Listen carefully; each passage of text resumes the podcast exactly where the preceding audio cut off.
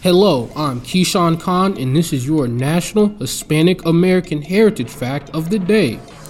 An Hispanic American icon from most people's childhoods, George Lopez, aka J-Lo. From 2002 to 2007, George produced a Hispanic oriented sitcom and continued appearing in productions like Rio, Naughty or Nice, The Adventures of Shark Boy and Lava Girl, and more. Other than his film and TV career, J-Lo heads the Ann and George Lopez Foundation, which later helped the earthquake victims of El Salvador and Guatemala.